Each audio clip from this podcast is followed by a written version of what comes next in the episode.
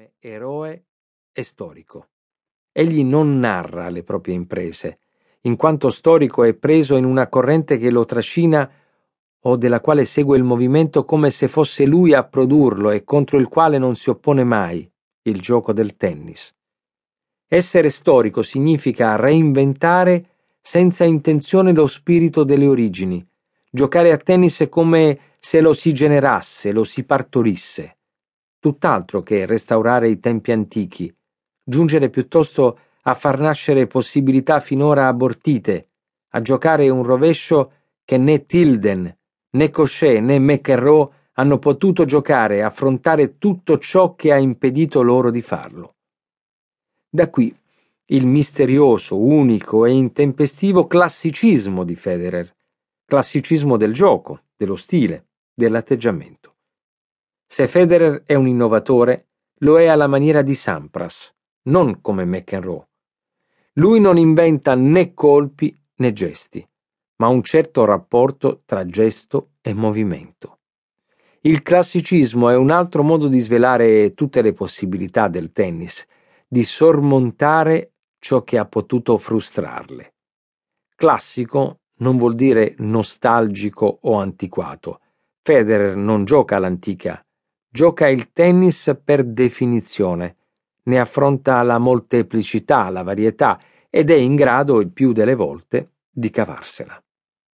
Classicismo che appartiene anche all'atteggiamento, nessuna concessione al visivo, al plastico, al di fuori del suo gioco.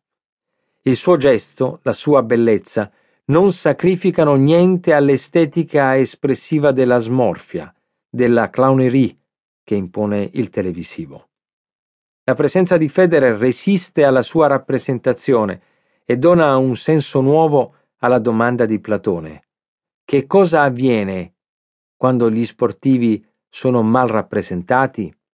Un eroe in un tempo che non è eroico, che non lo è forse perché non esistono più vincitori, perché le vittorie del nostro tempo non fanno vincitori, perché i vincitori del nostro tempo non sono più considerati alla stregua di eroi? È la lezione del cavaliere oscuro che vale per Federer e per ogni tennista, che non sia soltanto un giullare, un clown, un istrione. A Flushing Meadows entra sul campo vestito completamente di nero, come Dart Fener a Wimbledon in pantaloni e cardigan bianco assume tutti i nomi della storia del tennis. Eroe senza eroismo, senza ruolo provvidenziale, senza possibilità di modificare il corso della storia, senza salvare né consacrare alcunché, nella maestria pura, nel virtuosismo futile e al contempo non ostentato. Egli ha bisogno di uno spazio separato, astratto. In effetti, che cosa c'è di più astratto di un campo da tennis? Talmente astratto che si è obbligati a indicare il nome del luogo in cui si trova. Melbourne, Madrid, Indian Wells, Shanghai, così come la superficie. Ma questo luogo è una scena? Il tennis è come la tragedia? L'impresa non basta, deve anche parlare agli animi, o a chi, grazie a essa, possa incontrare la propria anima. Quando restituisce l'anima a quelli che l'hanno perduta, il tennis è uno spettacolo che non distrae.